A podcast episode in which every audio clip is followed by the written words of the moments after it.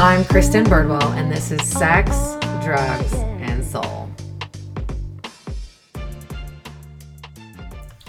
Since 2008, Juan has been working with shamanism to effect healing change in his life and the life of others. This work has taken Juan all around the world, working and training with shamans from China, Peru, Chile, Colombia, Brazil, and throughout the US. Juan has trained and is experienced in psychic intuitive development, Reiki, Akashic records, yoga, Kung Fu, Tantra, transformational psychology, holotropic, and shamanic breathwork, just to name a few. Juan completed the core of his shamanic training at the Four Winds Society in 2012. Since 2017, Juan has been diving deep in the tantric arts, becoming a faculty apprentice with ISTA, the International School of Temple Arts, completing all courses offered with 500 plus hours of studies. Juan is dedicated to bringing shamanic and tantric healing to all humanity especially those who are ready to go on and take responsibility for their own healing journey.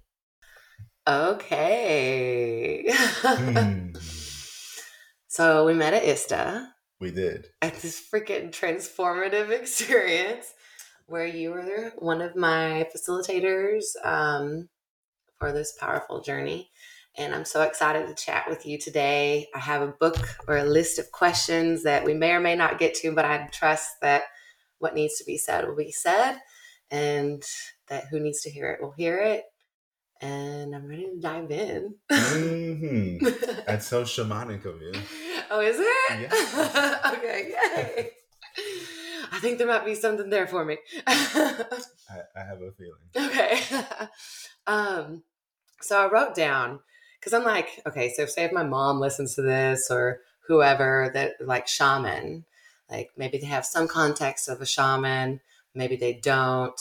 How would you explain what a shaman is to them or what shaman is, uh, shamanism is in general? Mm.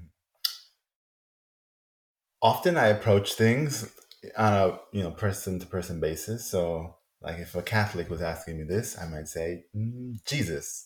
Jesus was a shaman. um, and by that I mean Jesus being an example of what I would say is like a prototypical or archetypical shaman.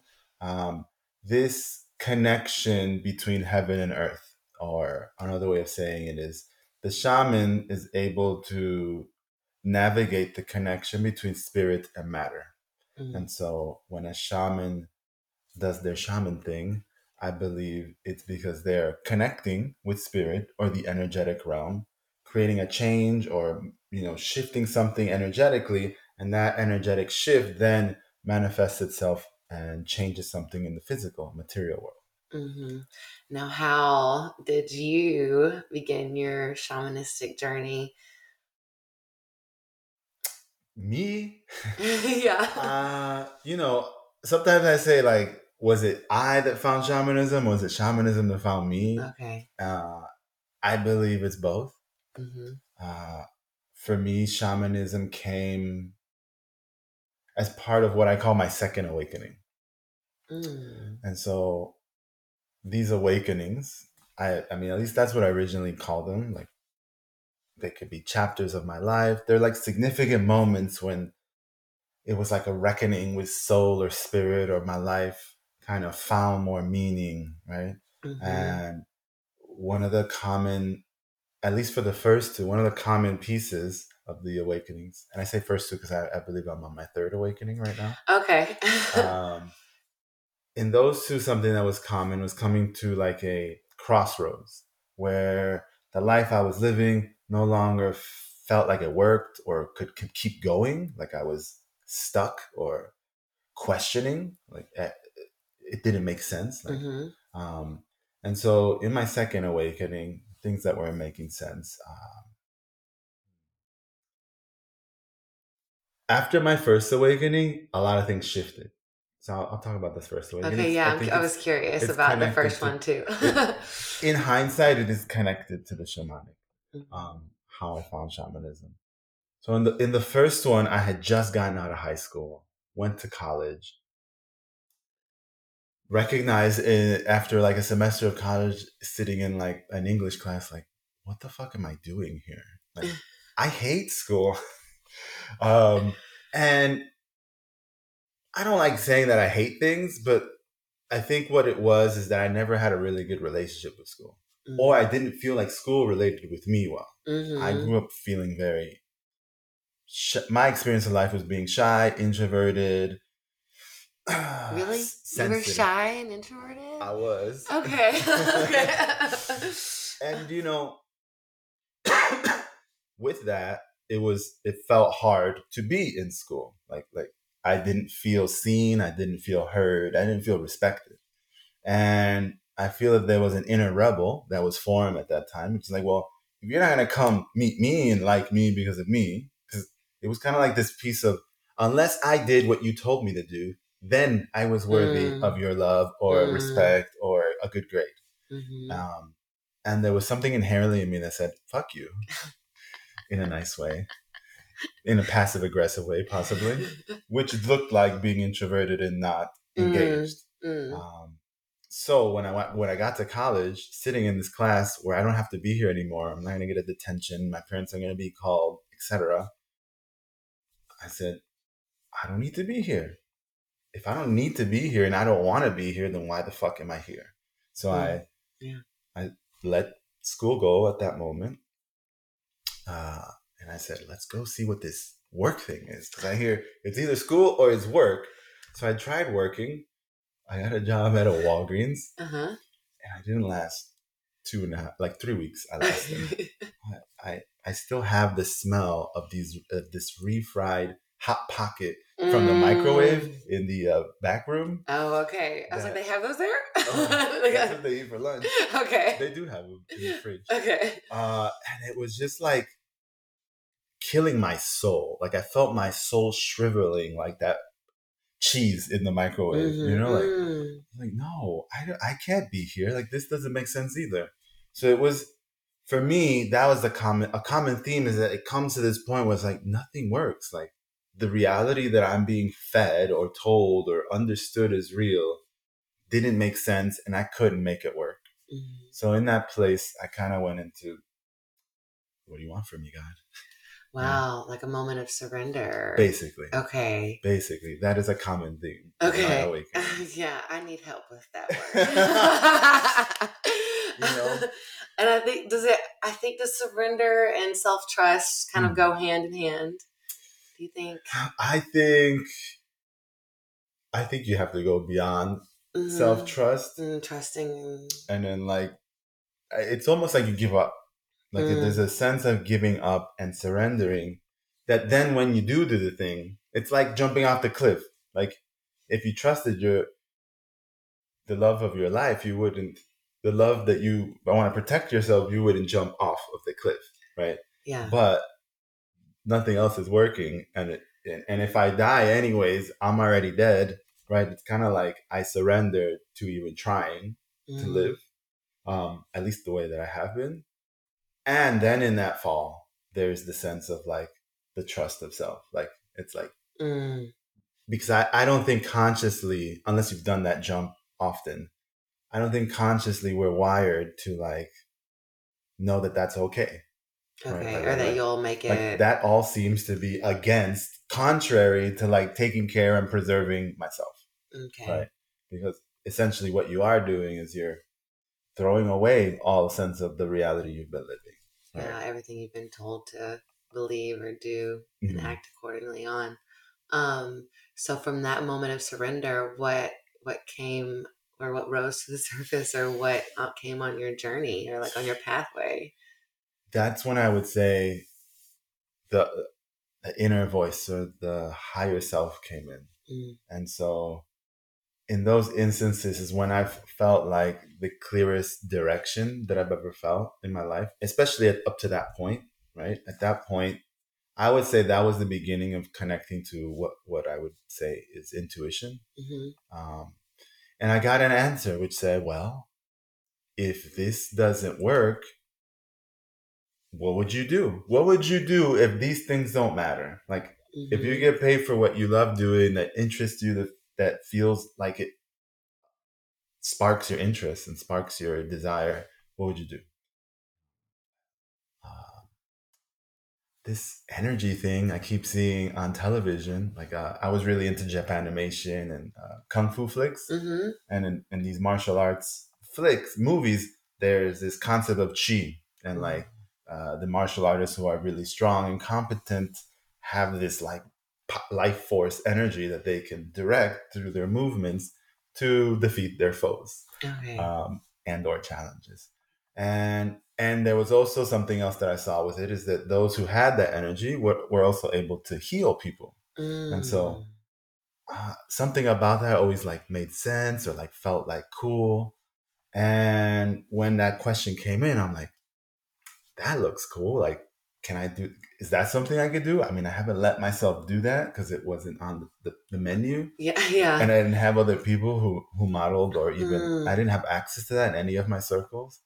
Um, and so I said, okay, go do that. And so I, I I like Googled and found a person who was doing like a Reiki night, like a Reiki healing night. I Mhm. went there. I was like, I feel this. Like this is so me. uh-huh. Where has this been my whole life? And so kind of just went down that rabbit hole Mhm. got into uh, Reiki, got into martial arts, ended up going to China with my martial arts school, Wow. and got this job as a financial planner and became a division manager in like six months.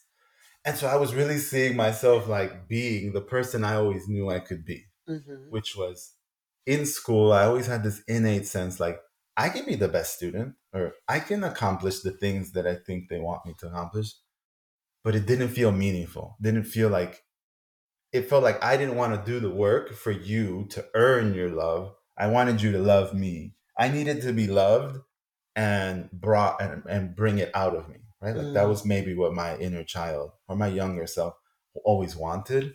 And so when not having that, it would like say, well then if you're gonna stay over there, I'm gonna stay over here. Right? Mm. But when I went into Reiki, it's like it came to me uh, and I started to flourish. I got my mojo back. Um, and that led me on another like nine year journey of like getting into the world. I went back to school, became an honor roll student, got a great girlfriend, had a nightlife promotion company, got into a university as in honors finance and accounting. Shit was good. Yeah, Yeah. yeah. And then And then, yeah, well, I felt like a little, but, and then, that would I- be the second version. okay, yeah. And that's what brought me to shamanism. Okay. Um, and in that, and I can make that quick. it, Yeah. You know, essentially, um, came to the dark night of my soul. So relationship ended, business partnership dissolved, relationship at school where I was awesome now started to go Mhm. downhill. And all of the feelings of not being a good student and all the stuff from my younger self came like Mm. flooding into my life started to have uh, health issues that i couldn't like ignore anymore so everything felt broken i felt like what the fuck like i did everything. I'm doing everything. It, you know and now it's not working like what what do you want from me again? Mhm. down on my knees. Mm. um and it said you know stay with the things that are still here like what you could salvage. Like the business was done the, the relationship was done the main things were health and school. Like you can still be here but you have to be here. Like you like it hurts and i love you right like like Mm. i have to show up for these and the answers will be revealed um so I Keep got, going through. just keep going through Keep going through. trust like trust beyond yourself trust i had to trust in something bigger than me Yeah. guiding me because That's, I mean, there's, that's something that I feel like I have to tell myself when I'm in the heart of any kind of trial is like, I don't know Mm. what it is, or I may not know what it is this is teaching me in this moment, but I will, I try, or I trust that I will soon, or I trust that I will be shown. I just have to keep on trucking. My mom said once that, uh, one door may may shut um, and, and another opens. It just might be hell in the hallway for a little bit. Like- and so I'm like, okay. So I kind of am sensing that the second one, uh, you mentioned mojo, mm-hmm. and we're getting to how um, you got your mojo back, and then we're having the dark night of the soul, and then um, that's when shamanism um, comes into your life, mm-hmm. and then what, how did that get woven into the like your story or your journey? So a year prior to that moment when mm-hmm. things broke down, I was already feeling a sense of like, I need to change things for my health. I need to find an, another way. So I got into like raw food. Mm-hmm. On a chance encounter, as I was following these clues of like, you need to take care of yourself, I went to a raw food restaurant. At that raw food restaurant, there was this woman. Um, she was kind of cute, but like there was a sense of like, I just want to meet the being. Like, like who is this person? Why mm-hmm. is she mm-hmm. here? Um, and she told me she was brewing. And I'm like, oh, kombucha or beer. Turns out it was ayahuasca. Oh, okay. I was like, what is that? and she told me all about how it worked. And I said, oh, I'm supposed to do that. Like, like everything inside of me is like, I'm supposed to do that. Like, I haven't done anything like that until now because I'm supposed to do that mm-hmm. the way mm-hmm. she described it which was in ceremony, purging, you know, dealing with something dark that needs to be released and allowing life to come in, and some other things she said. But like everything she said was lighting up all the lights. I'm like, and we exchanged information. We technically texted for like an entire year, maybe met up a couple times, but like she was just in the back of my head always for that year. And when everything started to break down, something said, reach out to her. Like, mm. and I sent her a text. I'm like, whenever's the next one, I'm I'm there. Sign me up. Put me in. Okay. Um, and that happened to be in December 21st, the solstice oh, in December wow. mm. of uh, 2008. 2008. Wow. Um, and so, how it got woven is that when I researched ayahuasca, what I saw was that it is about essentially facing death. Like like that part of the process is that something needs to die in your life and that you have to meet it like a warrior. Like like you've got to be like ready to die essentially. Mm. And I knew at that point with everything crumbling and where I was in my life, like something needs to die. Like yeah. like if if something doesn't die slash change, I may die. Like I might not get out of this. Right. Like um I might go crazy. Like I was really in a nervous breakdown kind of period, mm-hmm. like really close to a nervous breakdown. Um, and so before I got to that ayahuasca, the question I, I gave to like spirit was like, what should I do? And it said meditate. Go mm. find meditation. Mm. So I got a meditation school. I went every Friday. I started to like, okay, I could breathe a little bit. Cause up to that point, I felt like I was like drowning. Um, okay i'm like i gotta keep looking because things haven't shifted and we gotta really get to the core of like this pattern that seems to be appearing here. Um, and then i got a psychologist at school because i wanted to stay in school and i wanted them to know that i'm trying yeah. you know. And then i texted my friend and she told me and i got to that ceremony. Um, but when i got there everything i ever was made sense. Mm. so there was a sense that everything I had ever been that was in different compartments, all now were in one place. Mm. And that the sense of who I am here to be now had a accurate expression mm. through the shamanic path. Mm. Um, were you scared or fearful at all when you went in to like sit with the ayahuasca for the first time? but ah yes uh-huh. there, there was there was a sense of it and i remember one of the questions i asked i'm like you know i don't know what myself into. Because again, that was another thing that I had no context for. No one I knew, other than a random person that I met, who ends up being a, like a great friend, who still is an amazing friend, who seems to be like we keep meeting each other at like important moments in our lives, transitional moments. Mm-hmm. Um, but she was just a random person that I met. Like, like what? You know, I don't know what I'm getting myself into, and I read a lot of stuff about it. And I kind of asked, that voice or that higher power. I'm like, um, how do I go through this that I don't know how to go through? Like, from you know from a sense of fear like i might get lost i might go in the darkness and it said you must remember that you come from the light and that no matter how dark it gets that light will always be there and, and even if it is the darkest it could be that is when your light will shine the brightest mm.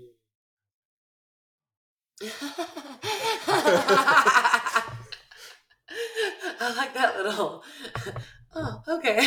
I'm okay. I'm comforted. That makes sense. yeah. Um, so I went with that. And that and the deep desire for transformation that trumped the fear of staying where I was. Mm, yeah.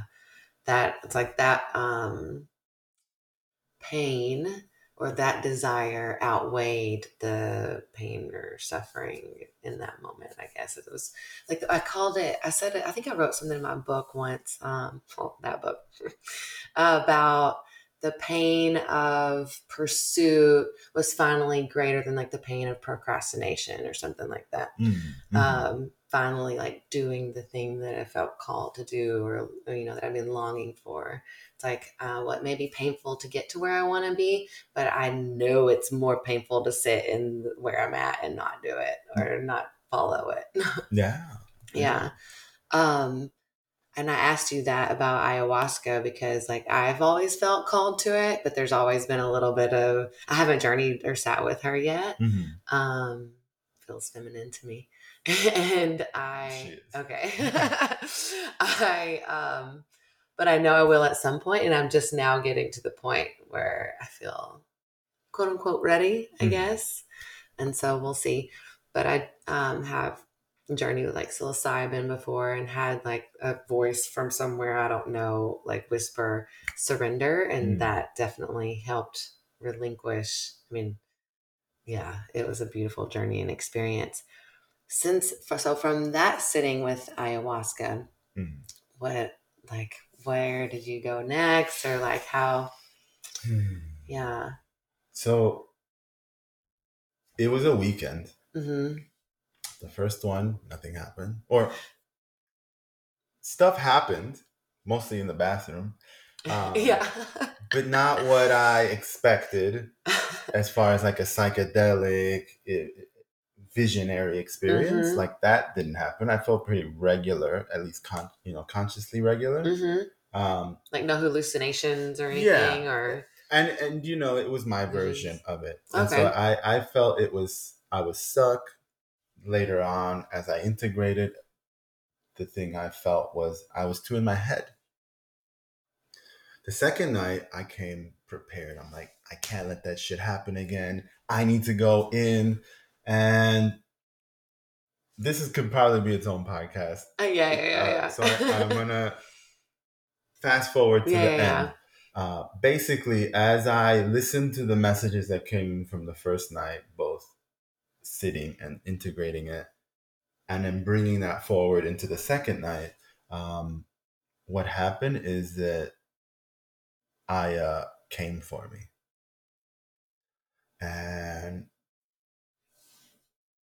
leaving out a lot of details, mm-hmm. essentially, I would say uh, the spirit of Aya or Mother Earth came and awoke the healer in me and pulled it out of me. Mm. Um, and and I often will refer to this moment being my initiation into shamanism.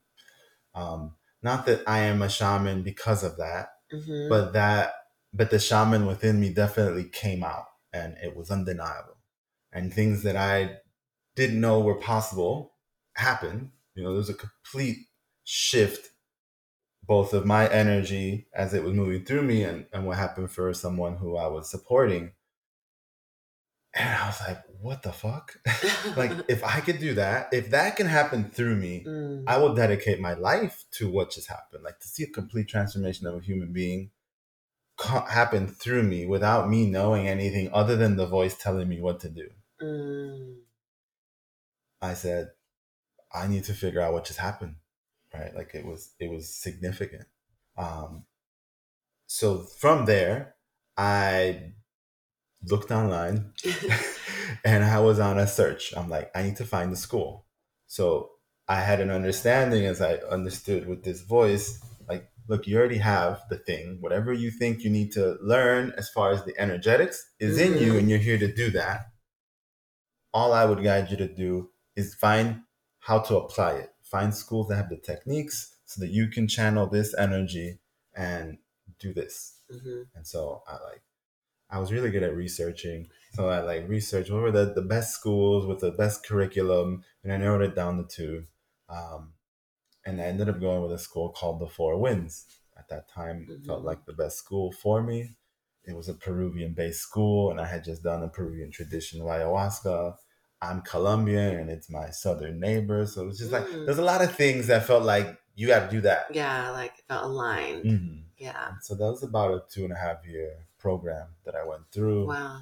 Uh, you know, built in that tradition, we we are mesa carriers, which is essentially a, a healing bundle, like a traveling altar mm. that has um, specific power objects in it or stones that are related to my own personal journey that then are activated through my own journey and the initiations to then be like healing stones that mm. uh, support energy or when i work with someone support the energy to move through the stones rather than through me Mm, okay. Yeah, yeah. Okay. Um, I, I, had an experience in, in Austin whenever I first moved here in 2015.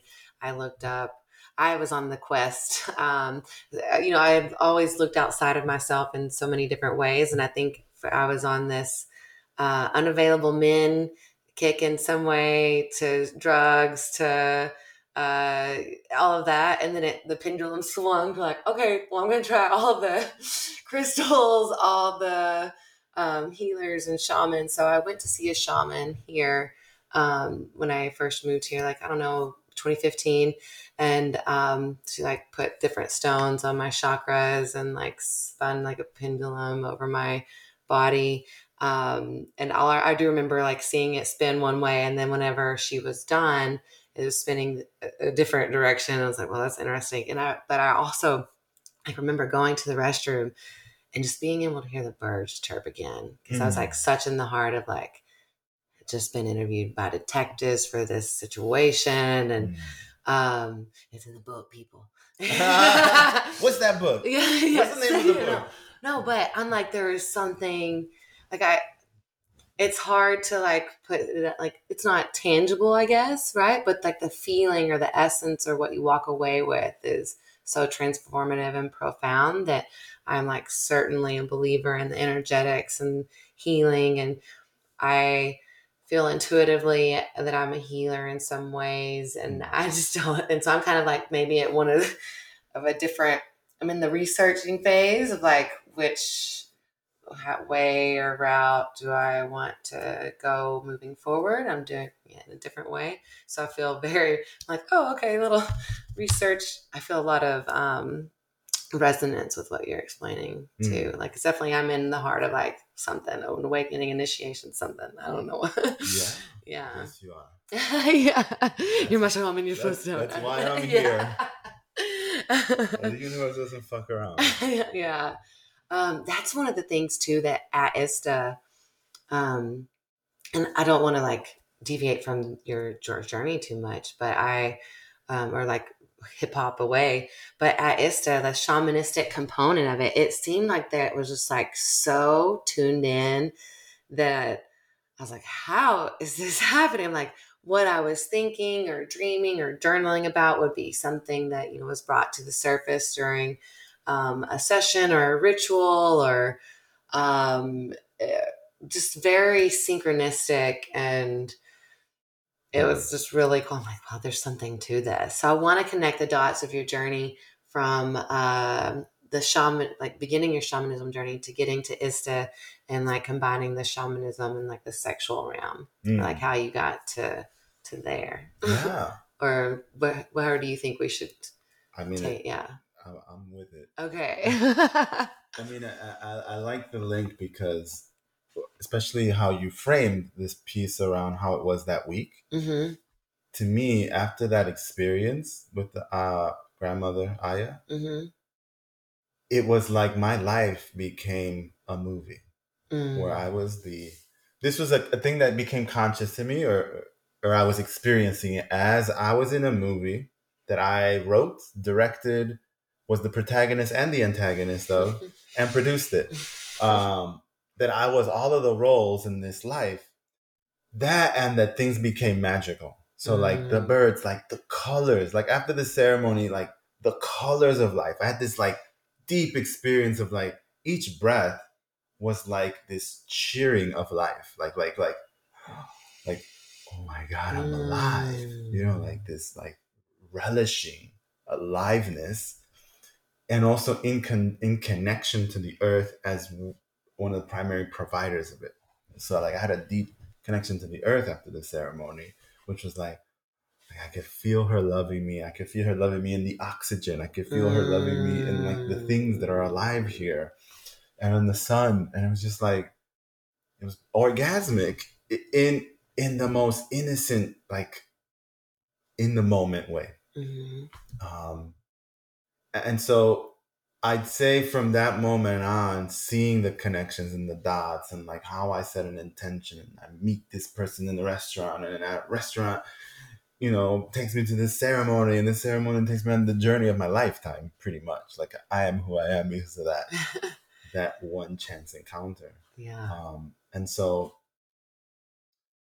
between ISTA or between shamanism to ISTA was a nine year journey. Mm-hmm. So what I have found, and this I'm gonna put it in the bucket of shamanism, because I believe in shamanism. A lot of how it views the world, as as I've seen it, is that everything is a cycle, and so it's seeing the cycles, it's seeing the patterns, it's seeing how things move interconnectedly, and and I've noticed that these awakenings tend to have this seven to nine year cycle for me. Mm. You know, like first awakening the second awakening was essentially nine years. The second to the third was another nine years.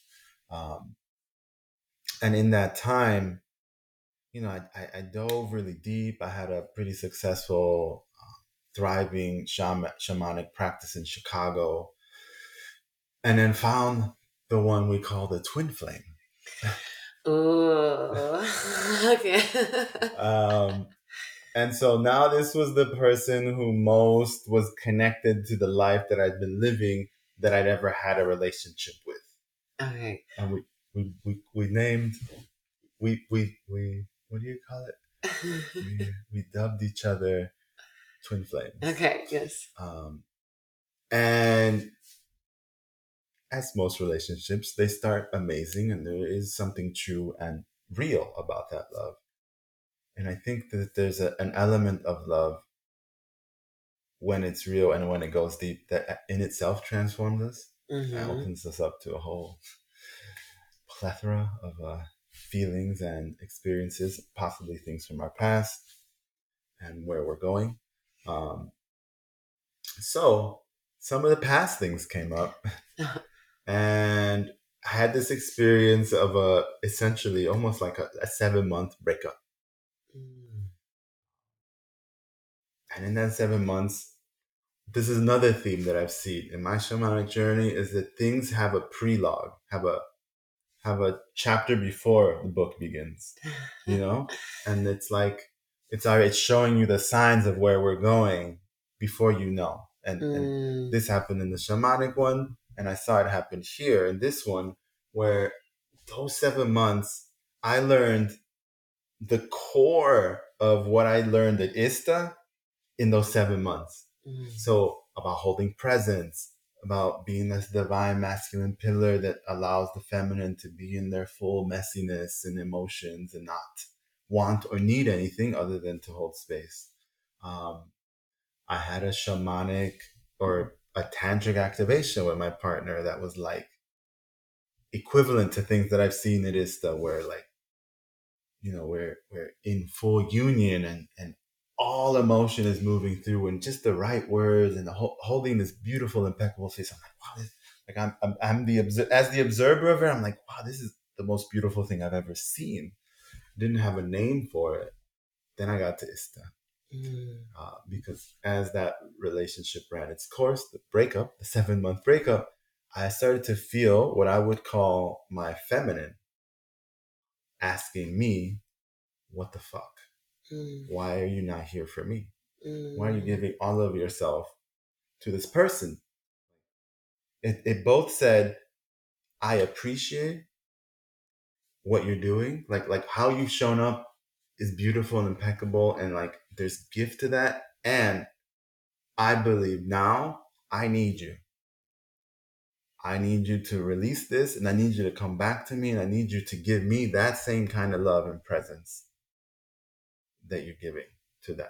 Mm. Um, so that's when I officially broke up. And the first question was like, what are we gonna do for me? Mm. And I looked up. I, I remember a friend told me five years before, like in 2012, uh, she said she had done level one, level. She's like, I did level one, and oh my god, I did level two, and I'm like, oh, and I did level three. I'm like, oh my god, I have to do that. Like, like I don't know, but that sounds like what I'm supposed to do. And it stayed on the burner for five years. But at that moment, it's like, revisit that. Like, what, what is that? Like, that's what you, I think you were trying to find in this relationship that mm. just didn't happen. But it pointed mm. me there, made it to Mexico. And it, in, a, in a very similar, like, parallel universe of like what happened in that, uh, you know, you know, my first ceremony this week held similar, like, pieces where I'm like, you know, as I went through the whole thing, I'm remembering parts of myself. I'm like, this is who I am. This is the this is everything I've done plus the sex part. Like yeah. you know, like everything that I had, how I've been working shamanically was so like similar to how ISTA has works energetically mm-hmm. and shamanically. And it added this piece that at some level had been eluding me. Um, or I didn't have context or anyone mm-hmm. who had any mastery or like really talked about how do you do sex and yeah. how do you work with this energy and what does it even mean um, and now this you know ISTA was showing me how to integrate that into what i was already mm. um, and you know by the time i finished i saw the full priest shaman mode like bro like i'm supposed to be teaching this you know like like like i feel i felt really connected to it like so to bring it all together I'd say what both paths taught me was the importance of bringing the masculine and feminine together. Mm. And so for me, the feminine historically had been my sensitive, introverted mm. side. Mm-hmm. Um, and my masculine was being projected outward as what I wasn't because I wasn't, you know, tough, meant, you know, uh, outward or wanting to be held by rules. Like I wanted to be free mm-hmm. and be a kid and be in the magic. Um, and so yeah. there was always that like, like, yes, you know, there was always that like push and pull. Um, so shamanism helped me embrace mm. that, and ISTA helped me name name it even mm. deeper. Like, oh, this is that, and bring them together. Okay. Um, and so, to me, that would be shamanism. It's it's bringing the polarities together. It's mm-hmm. bringing heaven and earth together. Mm-hmm. It, Unification. Yeah. Okay. So you mentioned um, like tantra activation. like, hmm. def- what is what is that? I feel like I may have had one because without the terminology or the verbiage or the language for it, like 100 mm-hmm. percent, mm-hmm. felt like um, I stumbled in into it with someone after like you know quote unquote coincidentally mm. like get feeling connected to my body through like different plant medicines combo particularly.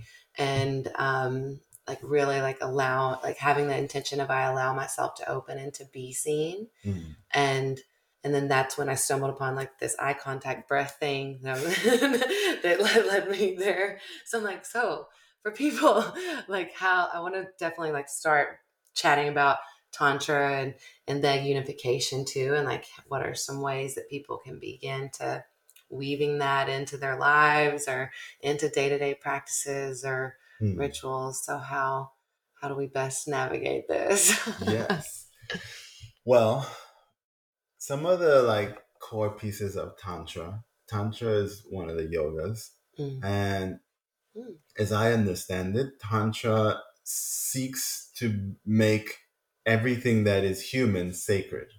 Mm. So it's so each of the yogas is a path to enlightenment, let's say. Mm. And Tantra seeks to find that enlightenment through embracing your humanity. Mm. And so part of embracing your humanity is your emotions, is your body. Within the body, in the emotions, is your sexuality, right? Mm. And so bringing those things to the altar, to its sacred place where we, through the experience of our emotions, moving through them, working with them, through the experience of being in our body, feeling it and connecting to it, and the experience of moving and, and running our, our life force energy or our sexual energy, that we can reach enlightenment or God, Mm. one Mm. oneness That's like um, an amazing descriptor of it. Mm. uh, yeah. Mm, I can't wait to re-listen to that too and just like really take that in again. Um, mm, and I'm like, yeah, I like the, I like the, I already know, like, I like that path, Mm. you know, the Tantra path, or it just seemed like to embrace all parts of myself. I feel like for so long I tried to bypass it, um, or like on my spiritual journey, the Mm. sexuality part or the or the human part. I'm like, okay, well, if I'm trying to be peaceful and zen, why am I feeling this? you know, how uh, does one begin to like uh, embrace that tantrically or begin living tantrically or um, work towards integrating like that spirit and human self? Google, YouTube. Um, well, you know, I, I think like any path, right? Um, we need to start find if it's not natural to us and we don't have a context. Mhm. Yeah, you know, start looking up practices and um, you know this this practice you mentioned of eye gazing and breathing together. It's kind of like Tantra 101. Most people, Mhm. I mean, people make fun of it in videos like, oh, I'm tantric, let's eye gaze, you know. It's so good though. Yeah. Um, and it's true. It is true, and it works, yeah. right? Because the eyes are the, uh, you know, the doorways to the soul. Mhm. so, what we're seeking to do is connect with the soul, Mm. right? And so, if the eyes are the gateway to the soul, and the breath is the soul, the spirit moving through us, then we're Mm. like tapping in. Like those are ac- access points, Mhm. right? To have a connection with another soul that brings us into the present moment because Mm. um, I would say all of these practices, what they have in common is that where you find God isn't in this thought of Him, of them, of divinity in the future, or or a memory of that. It's that you are here with it now, in this moment. We can touch God, Mhm. and so whatever we can do to touch this moment is a is a good beginning to Mm. tantra. Um, at least the end goal of tantra, right? Mhm. Um, things like emotional release tools I have found to be a Mm. good entryway to like working with your emotions and using the power of them to Mhm. tap into your your life force energy. Um, I humped a pillow yesterday. Good. yeah, yeah. You're doing your homework. yeah, yeah. um, and so that brings me to maybe the core piece. Like, what can you do? Anything you do that you consciously use your breath, your sound, and movement, right? If Mhm. you if you're using all of them, that's as tantric as you need to be in the beginning, right? Like any of the emotional release tools, use that. Mhm. And so, breath, sound, and movement are all versions of vibration, Mhm. right? And life. And so, when we tap into our breath, which is our spirit, you know, to be inspired means to have spirit be in us, which is also another word for breathing in, right? Inspiration, Mm. right? And so, our breath and our sound is the expression of that life on the planet, right? Like when we make sound, our existence, this being, is is impacting the world. Um, and then movement anchors it in the body, right? So ISTA is called the International School of Temple Arts. What I've learned at this moment is everyone has a different way of what that means to them, right? Mhm. Um, there's still an essence that the temple arts is something that was so in mystery that we don't even have real texts for it. and that many people have had to do the journey, the shamanic journey to the past, to remember mm-hmm. what what it was. Yeah. Right.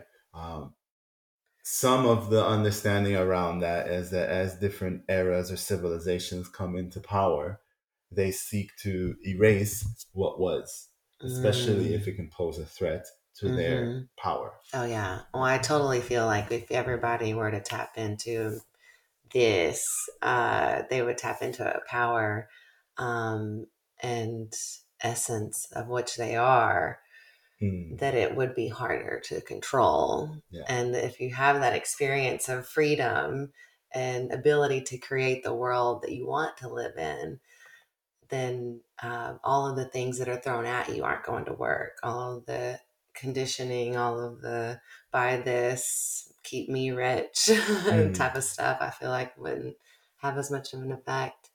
Um, and also just like that feeling of um, that we are all God or like ex- in ex- the universe or God, universe, source, however you want to phrase it, experiencing it um, in another lens or way. Like you're you're God, yeah, and I'm experiencing or like God is experiencing itself through different people and experiences and situations. That's how I feel like I come to understand it. Um, I don't know why I've kind of gone off into that realm or um because it's tangent. deep. Tangent yeah. real. This is yeah. where we are. But i also like you kept you said something about journeying to the past um, and civilizations and like the remembering part of it. And i feel like the same is true for like the future. And you mentioned something um, at ISTA that i wanted to ask or get clarification on is um uh, maybe you came from the future or and there's a part of me that giggles because i was thinking about this earlier today. I was like is that why i like terminator so much? You know? He comes from the future? To bring this message back to people. And like i really like the imagery of the wolf too because the wolf is great in community. Um, our spirit animal is great in community, but it also leads and can goes on these solo adventures, can bring back messages for the community. Mm. Um, so it can be a leader and a part of the community. So that really resonates. So with both of those things thrown at you, where to go? Where to go? Yeah. I think uh, I go. I go where the energy's at. Okay. You tell me. Um, the whole journeying or coming from the future or like because I believe in like non-linear time or different timelines, or maybe everything already exists all at once, and we're kind of hip hopping from different timelines by the choices that we make in each present moment. Mm. And so that yeah. maybe is it connected? I feel that I think of the Dalai Lama right now for some reason. uh, because the Dalai Lama is an example, if you believe in the Dalai Lama, uh, that the Dalai Lama is a reincarnated being, mm. a bodhisattva, if you will, who chooses to come back. And every mm. time the Dalai Lama dies, mm. the consort, his his team, um, goes on a journey, a shamanic journey, essentially, of figuring out where where is he gonna be reborn and they go find him. Mm. find that candidate. Sometimes they have multiple candidates and they do tests to, to make sure it's him. Um, wow. and so if that can happen um, we totally can travel back and forth. And uh, we had spoke a little er- uh, earlier before we recorded mm-hmm. um, that how does this thing work? And the way I've seen it, it's like when anybody has a great idea that isn't from this time, like Tesla, for example, mm-hmm. whether he did it shamanically or consciously or would even call it that, there's a way that, as I've seen it in shamanism, we can travel forward. Mm-hmm. We can travel destiny lines. So we could travel on our destiny line to a version of our higher self that's fully realized. mm. go find that quantum of energy of information and bring it back here and then start to live from there mm. right and to or to mm. fill in the dots mm-hmm. uh, the way i would put it in a shamanic sense as i've studied it is on my journey on my path there's a medicine wheel we have one direction which is on the north. In the north the energy of we connect with the energy of our of the ancient ones of the ancestors of those that came before us. So being able to travel and connect with our ancestors allows us to hear what they need us to know. You know how do we bring them forward? And so in some ways i see energy as dynamic. It's hard to speak about it sometimes because it's not this dot right here and this word and that's it it's kind of like always moving. Mm-hmm. Oh, it's not, it's like a river. It's like you try to grab the river, you got a cup of water, the river is, is still, is some, is over there. Like yeah. It's not this cup of water. And I feel words become this cup we try to name mm. spirit or energy by, but I'll do my best. yeah, I mean, you're doing a fantastic job. Um, one way that we do it in shamanism is connecting to the ancestors. So mm-hmm. you can mm-hmm. pray to your ancestors ask for answers like and embody their wisdom right because they already have a lived wisdom of, of how they did things and so i would say that's possibly how we travel back to find out you know how did how were the temple arts mm-hmm. back then the other element of the north that that i work with is our children's children so the children of the future essentially mm. and so traveling to speak with them or calling them into the space to show us what we need to know that will allow us to have the future, right? Sometimes I put it like, what do we need to know so that we can create the world now mm. that will mm. ensure the future for you when you arrive, mm. right? Um, I also do a thing called destiny retrieval. Mm. And so, in destiny retrieval, it's this understanding that de- our destiny is this is, is from the perspective of spirit, from a bigger picture. And when we look at our destiny, you can kind of see it like a river that has an origin before this life mm-hmm. and a, a, destination mm. after this life, beyond mm-hmm. this life. And so this lifetime is just like a little little little, little map. Yeah. little, little portion of, of, that river mm-hmm. that keeps on flowing and mm-hmm. flowing and flowing. I love that imagery. Yeah. Now this destiny retrieval part, that makes me really curious. mm. And so in destiny, I often bring up the example of Oprah Winfrey. Mm-hmm. Oprah, you may know. I've heard of her, maybe. yeah. And I don't have the full script on it. Yeah. But basically, she had a really rough life. Yeah. She had a, uh, abuse, mental, physical, mm-hmm. sexual abuse, um, in her youth. Mm-hmm. It wasn't good, and you know, poverty, everything that you would think would mean that person's not going to make much of their life, or mm-hmm. you know, life is against them. For her, she was able to transmute that, to use that, and to find and to actually find the gold that's there that was ultimately leading her to her destiny right mm-hmm. and so mm-hmm. in some ways you could say her river was set up to have that life because the destiny that she is capable of and was going to live mm-hmm. right and so sometimes we get lost in the river or mm-hmm. we get mm-hmm. stuck on the edges where the rocks are or we mm. take the wrong current we're still going mm. on the destiny. It's like there's many ways to heal people, right? Some people might have chosen doctor, but and they should have been a shaman, right? Mm-hmm.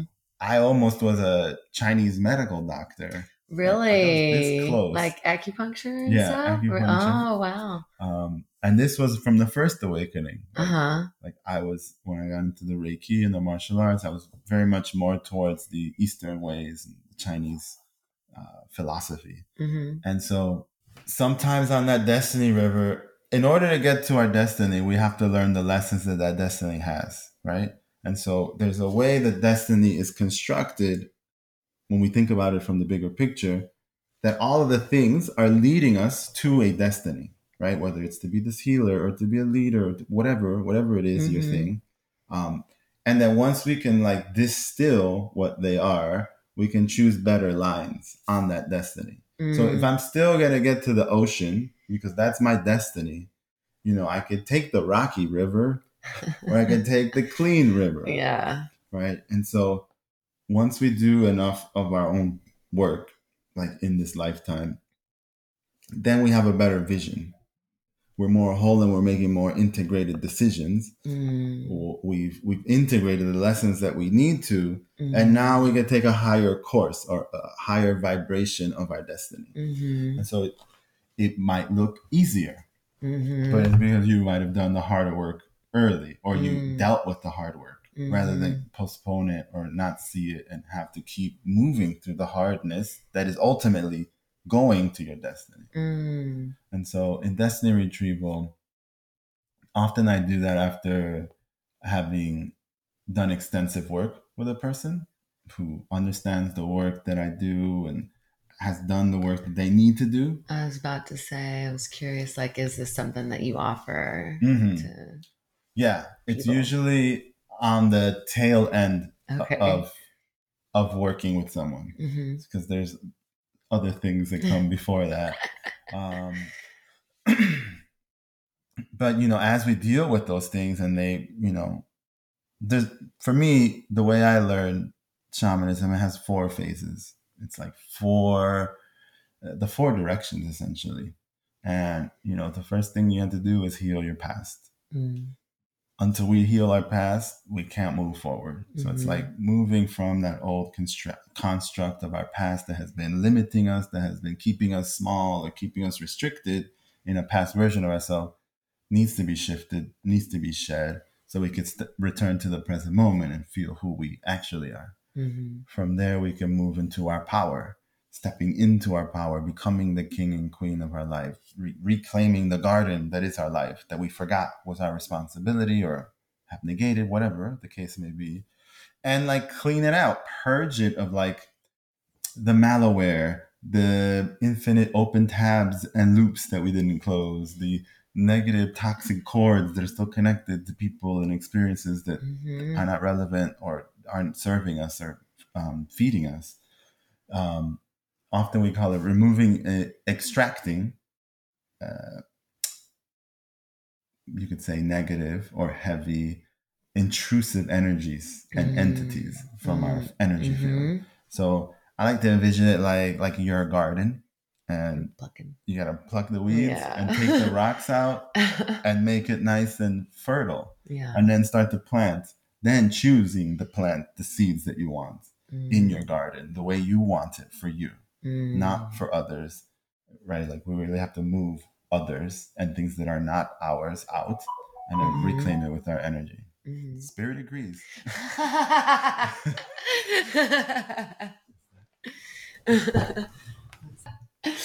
okay, I had to take a little pee break, and we're in the garden. We're in the garden.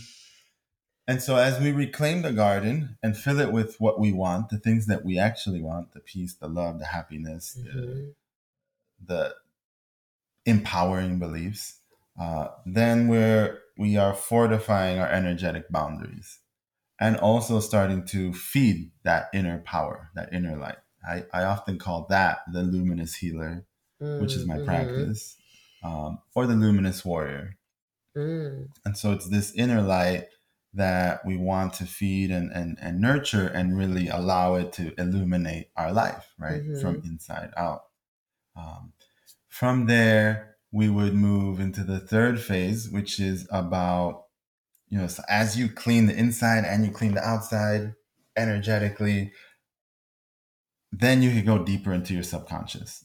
And so this is when we go into like,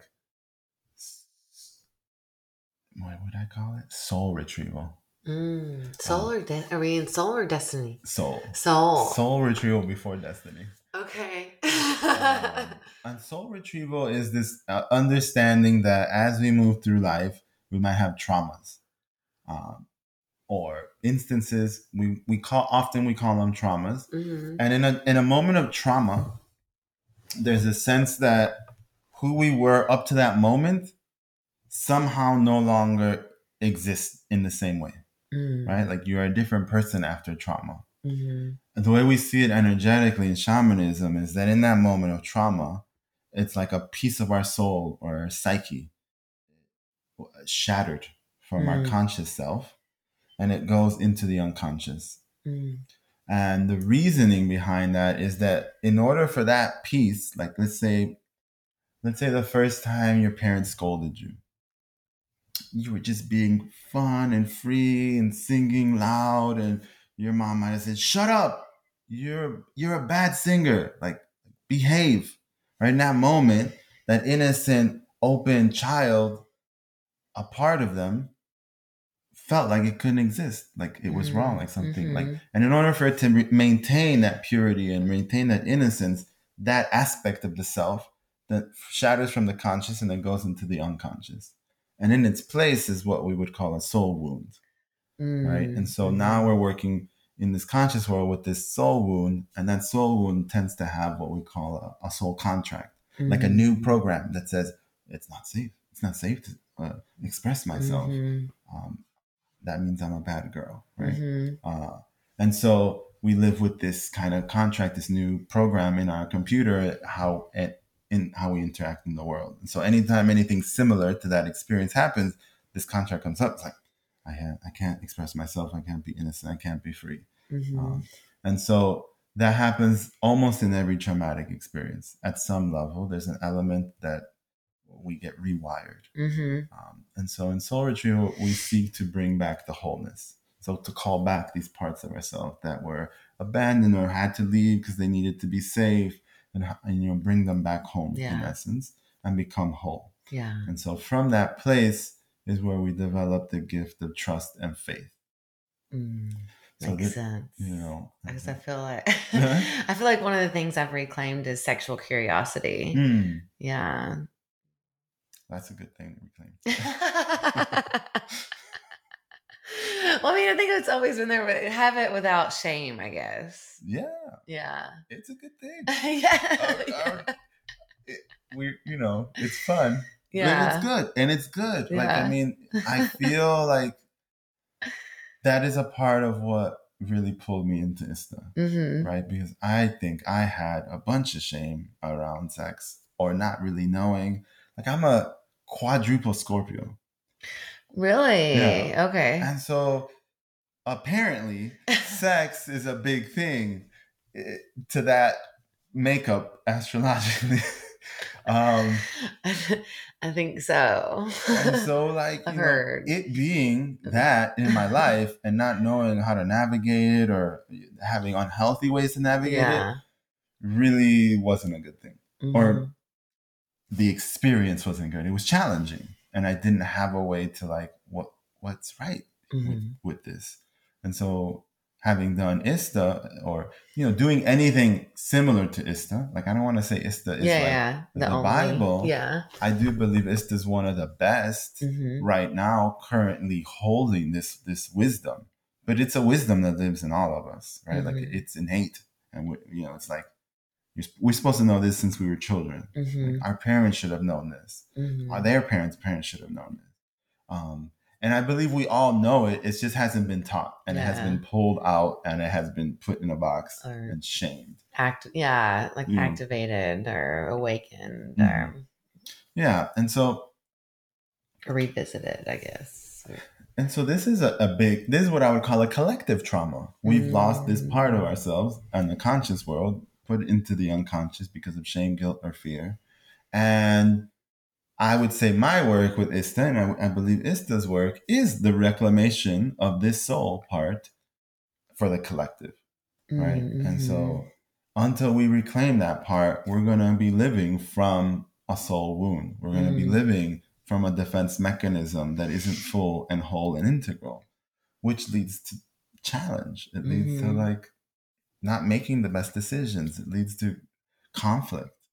Um, and so returning to that third phase of soul Mhm. retrieval, once once we make amends with really just finding what that soul wound was. Mhm. Often the soul wound could have been something that happened in a lifetime. Mm. And because we're on our destiny road, we can't pass go until we fully integrate mm. that piece of our destiny that's teaching us the lesson that's taking us to where we're going. Uh-huh. Right? Because as far as destiny is concerned, it doesn't have a timeline. Yeah. It just knows that it moves through. Like, you know, like you're moving through it. And once you pass go, once you uh, meet the milestone that is required to get to the next place of understanding that this destiny has, you keep repeating it. Mm. Right. Mm-hmm. And so that's why it's also important to have the uh, soul retrieval before destiny retrieval because we have to become whole. We have to find uh, deeper atonement with the things that have gone off, that mm-hmm. have taken us off course, that have often when we have when we're working from a soul wound, because we're not whole, we're using that as reality right mm-hmm. and so if that's the reality then i can never go to my destiny because it's scary to go to my destiny where i'm supposed to use my voice and sing and be free right mm-hmm. because it's actually my gift mm-hmm. um, right and so if i can't reclaim my gift or the parts of me that make me who i am because of soul wounds and traumas then i keep reliving things that at some, at some level unless i deal with them right? Because we can oppress them, we can suppress them, we cannot look at them, and then we live a kind of a half life. Mm-hmm. Or if we're trying to go towards that destiny because we're feeling pulled to it, we're going to keep reliving the trauma until we integrate it, right? Uh-huh. Like we're going to keep reliving similar stories that create this like response of defense until we can actually go to the wound, you know, however that may be. Shamanism is one way, but mm-hmm. you know, mm-hmm there's a lot of different techniques more and more. Yeah i was curious like if that what's that look like? Does that like a past life regression type of thing or? I mean i do yeah. the simple answer. Yeah, yeah. If we just keep it simple to what i do yeah. we, we simply call it a soul retrieval. Okay okay. Which could have aspects of uh, past life okay. regression. okay. Um you know in in the particular soul retrieval that I do, we go through different stages, right? There's an element of traveling to the wound. Mm. And in that traveling to the wound, that wound might show you a past life. Mm. Might show you something that happened in this life. You know, we go to the contract, like what's actually written. Yeah. There, oh, the Akashic Records. I saw mm. that um earlier. I read it in your mm. bio, and that definitely it's like bing. Mm. I'm like I'm like, can we define that or the Akashic records? Yeah, or not the define it, but I mean like just like so for people listening in, like what is Akashic records?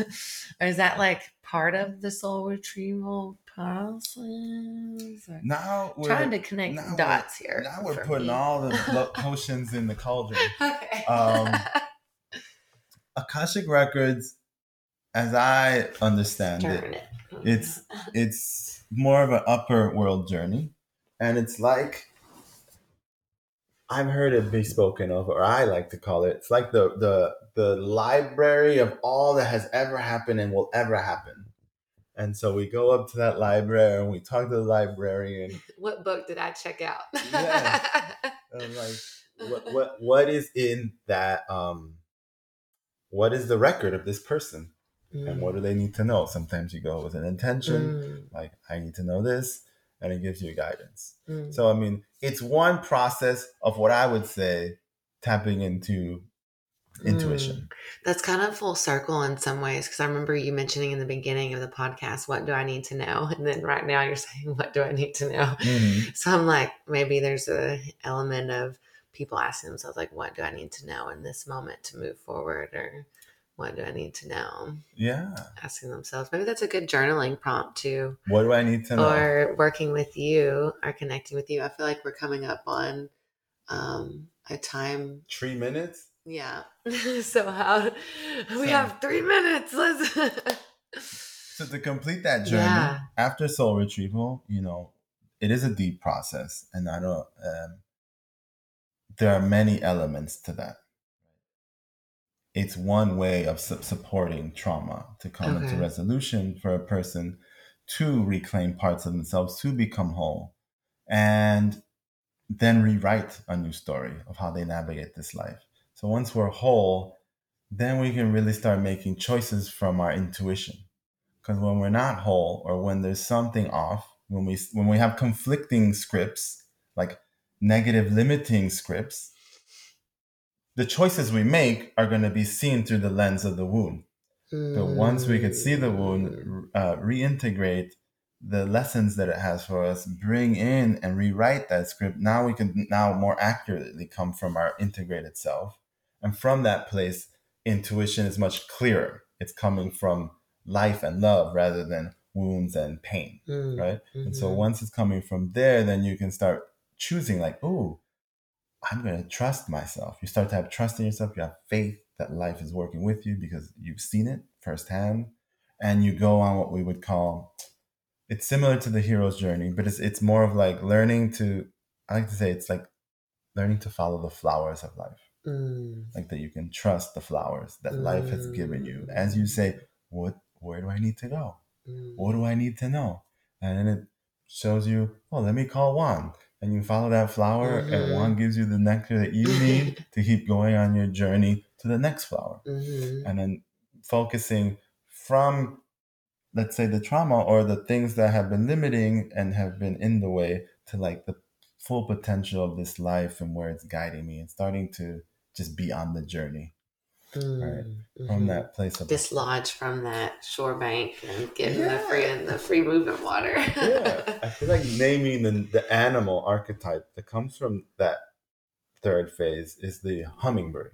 oh. So the hummingbird teaches Oh, us Interesting. to go on the journey Mm. without focus on the end mm. end point. Mm. So rather than like staying cozy on our couch, as you mentioned, uh, it feels the call that says, "I gotta go." I gotta Mm. go up to North America. The Amazonian, um, similar to the monarch butterfly, the Amazonian hummingbird goes up to Canada every year, Mm. follows the sun. And so as the sun goes and it's spring everywhere, it follows the, the trail of flowers that blossom Mm. going north and then comes back down. And they mate up north. Um, and so it's that journey that soul retrieval or the second the third phase teaches us is like trusting the fucking magic of life and starting to trust ourselves both trust ourselves trust life and trust the universe that it's working with us Mhm. um, and trust that inner calling that says i need to talk to that person i need to go to this school or i need to try that right Mm. um, it's it's ultimately when you start to hear that voice more Mhm. when you're like you hear the voice and you listen to it you trust it you have faith something's gonna happen i don't know what but it's gonna happen yeah. um, and then from there we go to the fourth phase which would be destiny retrieval and that's when we step out of the personal and into the transpersonal the bigger picture this the gaze of spirit Mm. um, where we see the bigger picture we're like oh everything's working according to plan there are no mistakes in the universe. we came here for the greatest show on earth to help. I think raise the collective consciousness. I agree. mm, wow. Well, is there anything else that you want to add, or any offerings that you have coming up, or anything that you want to throw out there? let me see. yeah. Mm, well, I'm going back to Peru. In December. So the first week of December, I'm doing an ISTA. We're facilitating an ISTA there, which I'm excited about. Do it. So like, I haven't been there in four years, and now I get to come back as a facilitator of ISTA work. Mm, to the Sacred Valley, which is where my particular shamanic uh, foundations come from. mhm. So there seems something very special about that. Like now I get to be there and do the work and be the work and be with the work. Yeah. Um, The full circle moment. yeah, so I'll probably stay there through the solstice since that will be my Oh, yeah. 14 year anniversary. Oh, anniversary. wow. 14 year shaman anniversary. Yeah, meditate on what's next for you, What do or? What do I or need be to know? allow yourself to be. You're gonna allow I'm- yourself I'm to gonna be, be like, what do- what do I need to know? It's like the why. What do I need to know? Right on the mountain. yeah. And so then in January, I'll be in Costa Rica doing mm. Brotherhood Journey. Oh, cool. Which is uh, brotherhoodjourney.com or remember it's Remember Brotherhood. Remember Brotherhood. Mm-hmm. Um, it's the Remember Brotherhood Journey in January 6th, I believe. Is that men only? I'm guessing. Man only. Okay. At the, at the moment, we're yeah. working on a on a female brother or yeah, okay, you know, version. But uh, for now, it's it's been my pilgrimage with these brothers for like the last three years, 3 mm-hmm. or four mm-hmm. years. Um, so it's always like a welcome moment. Like, all right, get to go to winter in Costa Rica. this is this is what I'm about right now. Oh, I love it. Mm-hmm. And then, um, just for people, okay, uh, where can they find you online? So direct place would be luminoushealer.com. That's my website. Uh, I also have a complimentary Luminous Healer Shamanic Living Facebook page and a Luminous Healer uh, Instagram. Mm-hmm. So most of my events I put on the Facebook. Yeah. Um, those are good places to meet me. Yeah. I can give you my email. if you want people to have your email. All right. J E Alzate, A L Z A T E, number one, gmail.com. Awesome. And I'll put all that stuff in the show uh, in the show notes for you guys. We have to freaking wrap it up. I'll say one more thing. Okay, yeah, yeah. Um, I do work with a handful of people one on one. Um, so if this work feels like it resonates. I raised my hand. I don't know if you're going to be able to see that on the video or not, or if I'm going to use video, but continue. I do. I do a discovery call for that, mm. which you could find on the okay. on the website. I can make one of those. Yeah. and and so yeah, that's how people usually reach me. They find me, they set up a call, and then we see if it's a fit, if it works. Yeah. I'm also seeking. This is oh, I'm excited about too uh, living your luminous life. Mm. It's um online version of my work that I do in a group that's looking to be launched in February 2023. Mm, that's great. Yeah. Starting off the new year, fresh year, fresh year, mm-hmm. fresh you, luminous life. I think that's beautiful. Yes, it is. Okay.